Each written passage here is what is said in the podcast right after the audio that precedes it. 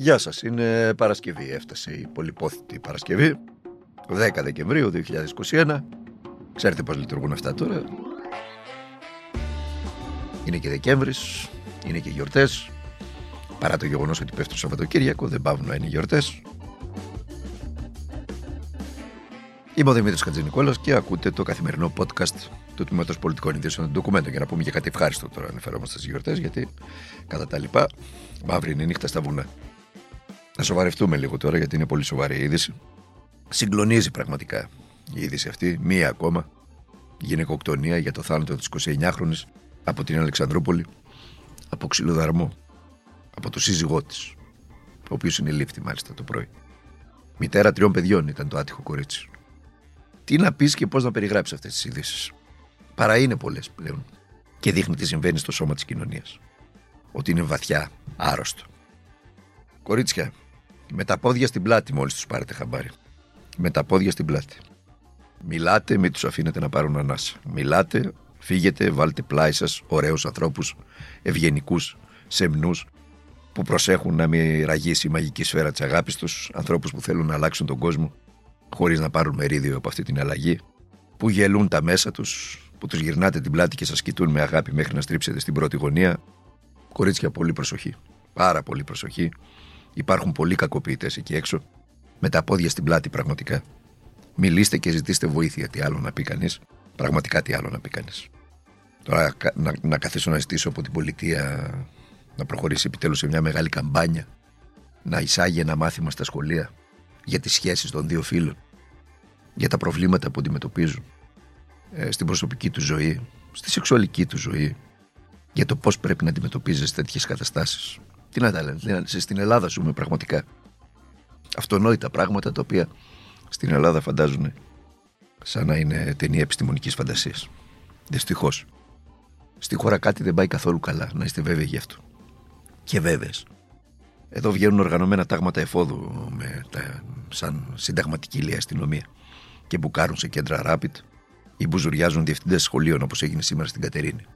Τον πήραν τον άνθρωπο έξω από το σχολείο, δεν ξέρω τώρα και το διευθυντή αυτόν. Τον πήραν τον άνθρωπο, τον βάλαν μέσα σε αυτοκίνητο και τον πήγαν στο αστυνομικό τμήμα.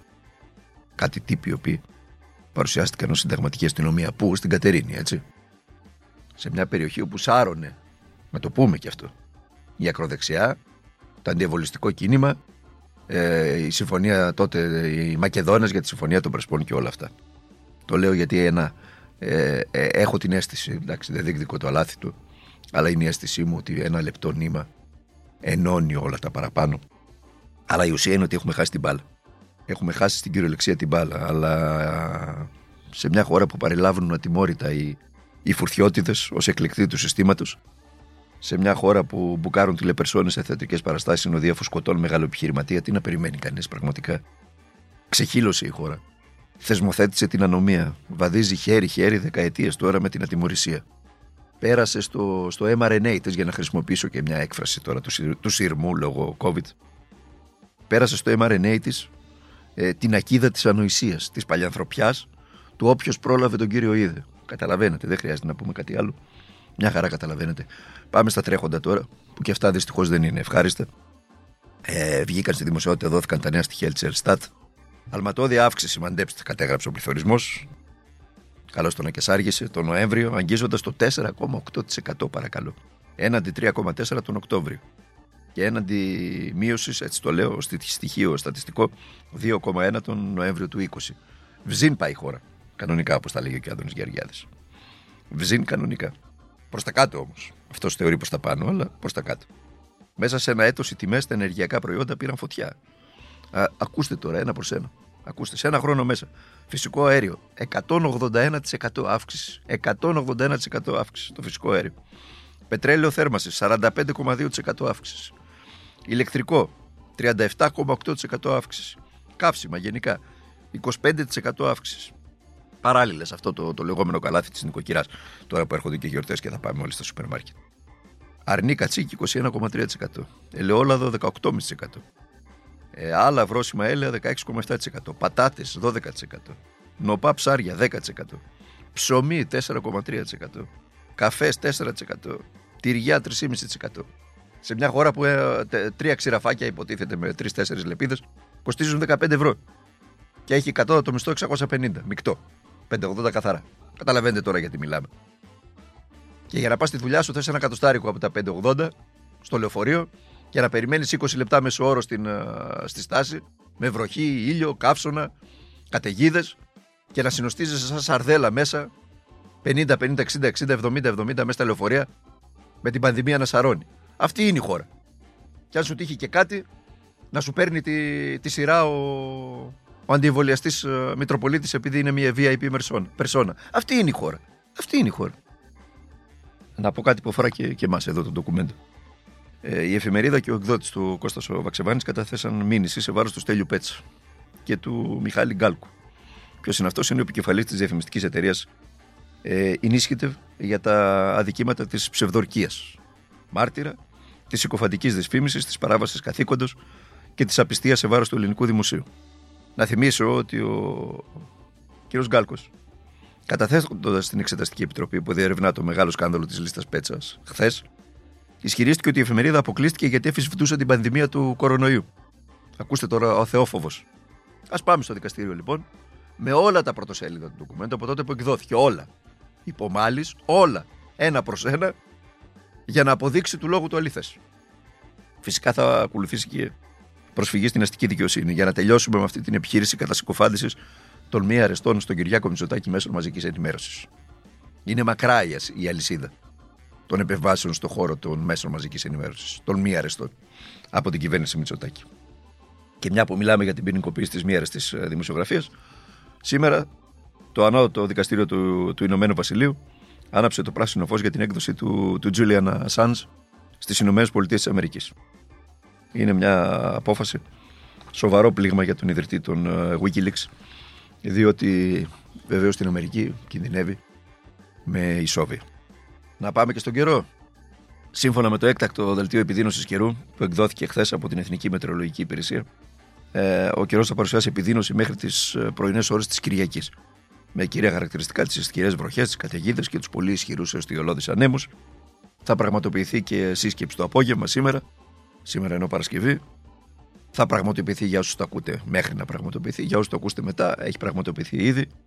Για να αξιολογηθεί η κατάσταση, θα συμμετάσχει η πολιτική ηγεσία του Υπουργείου Κλιματικής Κρίσης και Πολιτικής Προστασίας και οι περιφερειάρχες Δυτικής Ελλάδος, Πελοποννήσου, Υπήρου και Ιωνίου Νήσων που θα δοκιμαστούν από ό,τι φαίνεται από τη νέα κακοκαιρία. Α ευχηθούμε να μην πνιγούμε αυτή τη φορά. Το θέμα ήρθε στην επικαιρότητα όχι προχθές. Το θέμα ήρθε στην επικαιρότητα πριν από 8 μέρες, την περασμένη εβδομάδα, συγκεκριμένα την περασμένη Πέμπτη, όταν εξοργίστηκε όλη η ιατρική κοινότητα της χώρας μαθαίνοντας από ιδιοσιογραφικές ε, πληροφορίες, από, από εσάς τους δημοσιογράφους δηλαδή, ότι ενώ υπήρχαν παραπάνω από 100 συνάνθρωποι μας πάσχοντες από κορονοϊό ε, στην επίσημη λίστα αναμονής για μονάδα εντατικής θεραπείας του Υπουργείου Υγείας, ναι. δηλαδή διασωληνωμένοι, μηχανικά αεριζόμενοι, σε πρόχειρους θαλάμους και, και πρόχειρους αναπνευστήρες, ε, κατά κάποιον τρόπο ένας ηλικιωμένος Μητροπολίτης ξεπέρασε όλους αυτούς τους 100 ανθρώπους και αμέσως μόλις ε, διασωληνώθηκε διακομίστηκε σε συγκεκριμένη πανεπιστημιακή πτέρυγα εντατικής θεραπείας των Αθηνών. Εκεί λοιπόν ε, υπήρχαν άνθρωποι οι οποίοι ήταν διασωληνωμένοι. Πάνω από 100. Πάνω από 100. Εδώ θέλω να σας Πάνω ρωτήσω. Από 100 οι οποίοι μάλιστα ήταν διασωληνωμένοι μία, δύο, τρεις, τέσσερις, πέντε ακόμα και έξι Κύριε Παπα-Νικολάου, θέλω να σας ρωτήσω. Μισό λεπτό, μισό λεπτό. Ήταν ιατρικοί οι λόγοι για τους οποίους προηγήθηκε ο Σεβασμιότατος Μητροπολίτης Ετωλίας ή ήταν στην ίδια κατάσταση που ήταν και οι άλλοι και απλά επειδή ήταν Μητροπολίτης προτιμήθηκε; Αυτό ακριβώς ετοιμαζόμουν να πω και πολύ εύστοχη ερώτηση που κάνατε. Εγώ εξοργίστηκα ε, περισσότερο και με αυτά που είπε χθες και προχθές ο Υπουργός Υγείας, ο κύριος Πλεύρης, για να δικαιολογήσει αυτό το συγκεκριμένο θέμα, προσπαθώντας να μας πει ότι, ότι δήθεν όλοι αυτοί οι 100 και πάνω συνάνθρωποι μας ήταν ασταθείς και δεν μπορούσαν να μεταφερθούν ε, και μπόρεσε να εκπληρούσε τα υγειονομικά κριτήρια της ασφαλούς διακομιδής ο Μητροπολίτης το οποίο πέρα από καταγέλαστο που είπε ο Υπουργός Υγείας είναι και προσβολή και ενοχοποίηση όλων των νοσοκομιακών γιατρών της χώρας, διότι σε όλη τη χώρα υπάρχουν, σε όλα τα νοσοκομεία, διασωληνωμένοι, μηχανικά εριζόμενοι εκτός μονάδας εντατικής θεραπείας, γιατί δεν φτάνουν, δεν είναι αρκετές οι κλίνες. Ε, άρα λοιπόν σύμφωνα με τον Υπουργό Υγείας, φταίνε οι νοσοκομιακοί γιατροί που δεν διακομίζουν σε μονάδες εντατικής θεραπείας. Γι' αυτό το αφήσαμε τελευταίο. Να κλείσουμε με αυτό. Το ακούσαμε όλο το απόσπασμα. Ε, ήταν περίπου 2,5 λεπτά. Ο κύριος που ακούσατε ήταν Γενικός Γραμματέας της ΟΕΝΓΕ, νευροχειρούργος και διευθυντής Γενικού Νοσοκομείου Νίκες. Μάλλον το γνωρίζετε τη φωνή του, βγαίνει συχνά στα, στα μέσα μαζικής ενημέρωσης, στα κανάλια. Ήταν ο κύριος Πάνος Παπα-Νικολάου. Τον ακούσατε και εμείς καθόμαστε τώρα και ανοίγουμε τη συζήτηση. Αν αληθεύει ή όχι η καταγγελία ότι έχουν καβάτζα α, μεθ για VIP ασθενείς. Δεν χρειάζεται. Δεν χρειάζεται καβάτζες στο σύστημα. Ε, καβάτζες χρειάζεται ένα σύστημα που δουλεύει στοιχειοδός. Ε, εντάξει, και θέλει πίσω από τα φώτα της δημοσιότητας στην πίσω πόρτα, στο πίσω πορτάκι να έχει και μερικές καβάτζες για τους ε, πάσης φύσεως επωνύμους. Εδώ το σύστημα είναι καβατζωμένο από μόνο του.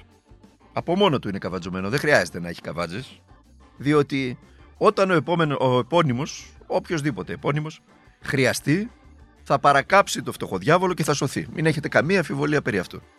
Θα αφήσει απλήρωτα τα δάνειά του, απλήρωτα την εφορία του, απλήρωτα τα ασφαλιστικά ταμεία και θα συνεχίσει να διάγει βίο ανθόσπαρτο με τα δανεικά του φτωχοδιάβολου. Στηρίζοντας την εξουσία που κάνει τα στραβά μάτια, πώς το λένε αυτό, διαπλοκή το λένε αυτό, δεν φαντάζομαι κανένας να πέφτει από τα σύννεφα.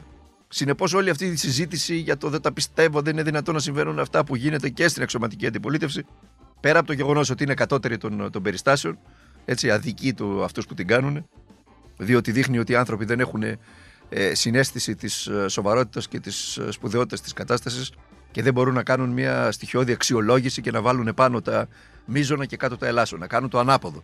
Βάζουν το, το κάρο μπροστά από το άλογο, αντί να βάλουν το άλογο μπροστά από το κάρο. Και καθόμαστε να συζητήσουμε τώρα αν έχουν ή δεν έχουν καβάτζε μεθ. Αυτή τη στιγμή 100 άνθρωποι, 120-130 άνθρωποι βρίσκονται διασωληνωμένοι σε κλίνες εκτός μεθ, ακόμα και σε ράντζα στους διαδρόμους με πρόχειρους αναπνευστήρε και με φορητές ε, φιάλες επειδή δεν υπάρχουν μεθ. Και οι κυβερνώντε εδώ και 1,5 χρόνο προπαγανδίζουν ότι έχουμε 1200 μεθ. Ψέματα. Μέσα, μέσα, μέσα στα, στο, στη μούρη των απλών ανθρώπων. Ψέματα. Με την ευθύνη των δημοσιογράφων. Οι αριθμοί εκεί έξω υπάρχουν. Οι κυβερνώντε μας λένε ότι έχουν 600 κλίνες μεθ στα ιδιωτικά θεραπευτήρια. Ούτε 180 δεν έχουν. Τόσες είναι. Ούτε 180. Και από αυτές για όλα τα ιδιωτικά θεραπευτήρια είναι non-COVID σιγά μην ο ιδιώτης, ιδιοκτήτης νοσοκομείου, κλινικής, θεραπευτηρίου έβαζε μέσα ασθενείς με COVID. Να διακινδύνευε την ιστεροφημία του και τη δουλειά του και να χάσει την πελατεία του. Λοιπόν αυτά. Εμείς θα τα πούμε μαζί τη Δευτέρα. Μέχρι τότε να περνάτε, να είστε καλά, να προσέχετε τον εαυτό σας, να προσέχετε τους οικείους σας, τα αγαπημένα σας πρόσωπα. Κορίτσια να μιλάτε. Και μόλις βλέπετε κακοποιητική συμπεριφορά με τα πόδια στην πλάτη να εξαφανίζεστε. Είναι πολλοί κακοποιητές εκεί έξω. Και να μιλάτε. Να μιλάτε σε όλους, σε φίλους, σε γνωστούς, παντού. Να μιλάτε, να, να μην κρύβετε πράγματα. Να μην τα κρατάτε μέσα στους τέσσερις τείχου του σπιτιού σας. Να τα μοιράζεστε. Είναι καλό καταρχάς. Να μοιραζόμαστε πράγματα και να μιλάμε γιατί μα αποφορτίζει και καθαρίζει και το μυαλό. Μέχρι τη Δευτέρα λοιπόν να περνάτε και να είστε καλά.